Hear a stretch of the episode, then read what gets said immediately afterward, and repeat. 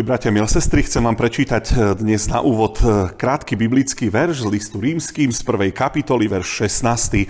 Je to také Pavlovo predstavenie. Vedia sa nehanbím za evanielium Kristovo, lebo mocou Božov je ono na spasenie každému veriacemu. Najprv Židovi a aj Grékovi. Keď apoštol Pavel písal tieto slova kresťanom v Ríme, malo to byť jeho význanie predstavenie jeho osoby, jeho života. A mňa pri čítaní tých slov napadlo, že sa to veľmi podoba niečomu, čo dnes často používame. Ehm, čo potrebujete, keď sa uchádzate dnes o nejaké zamestnanie v dnešnej dobe?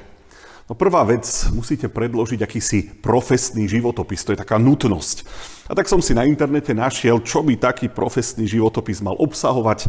Keď ste sa uchádzali o zamestnanie, tak určite viete, najprv nejaké osobné údaje, pracovná prax, vzdelanie, potom ďalšie schopnosti, záujmy a nakoniec akési referencie, odporúčanie od bývalých zamestnávateľov. Tak toto dnes funguje. Prečítajú si vás životopis a keď ich zaujme, tak vás pozvú aj na osobný rozhovor. A na mňa tak nejako zapôsobili aj tie slova Apoštola Pavla, keď písal ten list do Ríma, v ktorom sa predstavoval tým ľuďom, ktorých chcel ísť navštíviť. Tak začal osobnými údajmi, povedal, že je služobník Ježiša Krista, že je povolaný apoštol, že je oddelený zvestovať evanielium. Spomenul potom trošku svoju prax, pretože privádzal ľudí k viere na mnohých e, misijných cestách a na mnohých miestach. A potom v oblasti vzdelania napísal, že prijal milosť a apoštolstvo a že bol povolaný priamo pánom Ježišom Kristom. Potom spomínal neskôr už v liste svoje schopnosti a hovoril o svojom učení, potom hovoril aj o svojich záujmoch, čo má rád a čo, na čo mu v živote najviac ozaj záleží.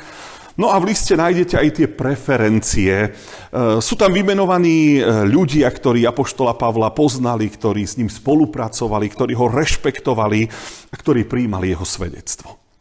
Tak toto bolo akési predstavenie kresťanom do Ríma. A moja otázka dnes na vás, bratia a sestry, je, či to, že ste veriaci ľudia patrí k vášmu akémusi bežnému predstaveniu. Takým tým základným znakom vašej osobnosti. Sú ľudia, ktorí hovoria, že viera v Boha je ich osobná vec, do, ktorého, do ktorej nikoho nič nie je. Dokonca som bol nedávno na školení o ochrane osobných údajov a počul som, že vierovýznanie patrí k osobným údajom ako rodné číslo. Neviem, osobne si myslím, že to, že je niekto veriacim človekom, vo veľkej miere ovplyvňuje jeho osobu, jeho charakter, jeho správanie, jeho život. A ľudia by v okolí toho človeka mali vedieť, s kým majú dočinenia. A tak Apoštol Pavel hneď v tom úvode svojho predstavenia hovorí, ja sa nehanbím za evanelium Kristovo. Je vo vašom živote, bratia a sestry, toto dôležité? Priznať sa ku Kristovi, vyjadriť, že sa nehanbíte za Ježiša Krista? Ak máme niečo o sebe povedať, väčšinou začneme menom, priezviskom, kde bývame, čo robíme, predstavíme nejakú svoju rodinu, či máme ženu a deti. A ďalej, ja si myslím, že ďalej by malo byť takéto dôležité z toho nášho predstavenia, akýsi oznam o tom, že áno, som veriaci človek. Že sa nehanbím za Ježiša Krista. Asi pred troma rokmi som zachytil v televíznych novinách krátku reportáž, ako nejakí rodičia išli na, so svojimi deťmi na starej Škodovke na Marianskú púť. A počas jazdy im odletelo koleso, skončili v priekope, našťastie sa nikomu nič nestalo, ale prišli tam hneď e, novinári a reportéri a robili s nimi rozhovor. A bolo zaujímavé sledovať, ako ten otec vysvetľuje, že išli na púť, išli sa poďakovať Bohu a stalo sa im toto. Ale, ale tá vďačnosť, že prežili Bohu, tam v tej odpovedi tá bola cítiť. A potom odpovedali a hovorili deti a hovorili, že sa veľmi báli, ale že ďakujú Bohu, že ich zachránil, lebo sa mohlo stať aj niečo horšie.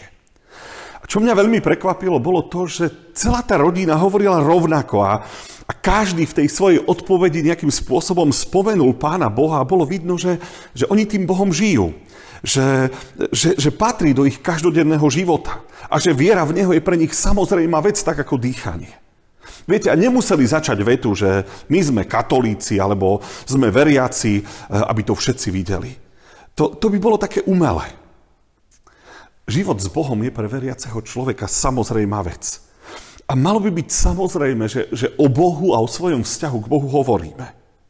Nežiadam od vás, aby ste niekde, keď prídete, hneď ako poviete svoje meno, povedali a ja som luterán a chodím do kostola. Myslím, že by to vôbec nebolo dobré svedectvo, že by to spôsobilo ešte viac škody ako úžitku. Ale zo slov veriaceho človeka musí byť cítiť, že, že žije s Bohom, že, že jeho konanie každodenne vidí vo svojom živote, že na to myslí. A tak sa vás pýtam možno tak priamo. Čo myslíte? Ako skoro by cudzí človek pri rozhovore s vami prišiel na to, že ste veriaci človek a že ste kresťan? Po desiatich minútach? Po pol hodine? Alebo možno, že ani po dvoch hodinách by o tom nevedel? Istý mladý advokát sa osamostatnil, zariadil si svoju prvú kanceláriu právnickú, no a vrcholom všetkého bol v jeho kancelárii velikánsky luxusný stôl a na ňom sa vynímal um, telefón so záznamníkom a všetkými tými vecami, ozaj vymakaná technika. Práve prišla sekretárka, ohlásila mu návštevu prvého klienta a advokát eh, ho najprv nechal 4 hodinky trošku čakať, aby mu dal najavo, že kto tam je ten dôležitý. No a potom, keď už teda uplynulo tých 15 minút, tak ho zavolal dnu a chcel, aby videl ten eh, jeho klient, aký je dôležitý, tak zobral tak na oko telefon do ruky, sluchátko a zahral také divadielko. Áno, pán riaditeľ, zbytočne strácame s tými ľuďmi čas. Áno, áno, ako chcete, ale nie, nie, pod 2000 eur ani nepôjdeme. Samozrejme, samozrejme, dovidenia. A složil sluchátko. A keď ho položil, tak na tom klientovi videl, že je v rozpakoch. Zdal sa úplne zmetený, no tak mladý právnik už triumfálne, potom ako dal najavo, aký je dôležitý, sa pýta, želáte si, pane?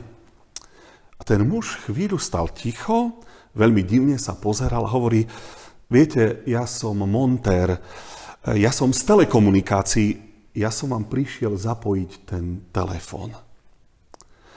Asi to musela byť strašne trápna situácia. Ak sa veriac, na veriacich ľudí len hráme, má to veľmi podobný výsledok, ako to bolo pri tom právnikovi. A väčšinou to končí práve takýmto fiaskom. Či je niekto veriacím alebo nie je, nezistíte podľa toho, koľkokrát povie, do ktorej cirkvi patrí. Ale zistíte to podľa toho, ako prirodzene vie hovoriť o Bohu, o Božej pomoci vo svojom živote. Ako, ako absolútne samozrejme a suverénne rozpráva o tom, čo s Bohom zažíva. Takže áno, z niektorých úst to znie veľmi umelo a z iných zase absolútne prirodzené, lebo je to súčasť života človeka. Amen. Drahí náš Páň, aj dnešný deň chceme začať tým, aby sme vedeli vydať svedectvo o tom, kto sme. A predovšetkým, kto si pre nás ty. Odpust, že niekedy ani po hodinovom rozhovore s cudzím človekom ten človek nezistí, že sme veriacimi ľuďmi.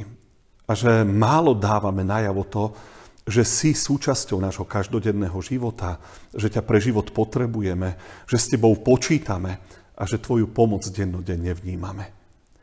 Nauč nás hovoriť o tom, čo nám dávaš, aký si veľkým požehnaním pre náš život, ako nás robíš spokojným a šťastným, keď teba máme vo svojej blízkosti. A daj, aby to bolo z našich úst prirodzené. Aby to nebolo umelé ani nanútené, ale osaj, aby keď vydávame svedectvo, keď hovoríme o svojom živote, aby si bol súčasťou nášho svedectva o tebe aby si bol súčasťou toho, čo rozprávame. Požehnávaj celý dnešný deň, ktorý je pred nami. Amen.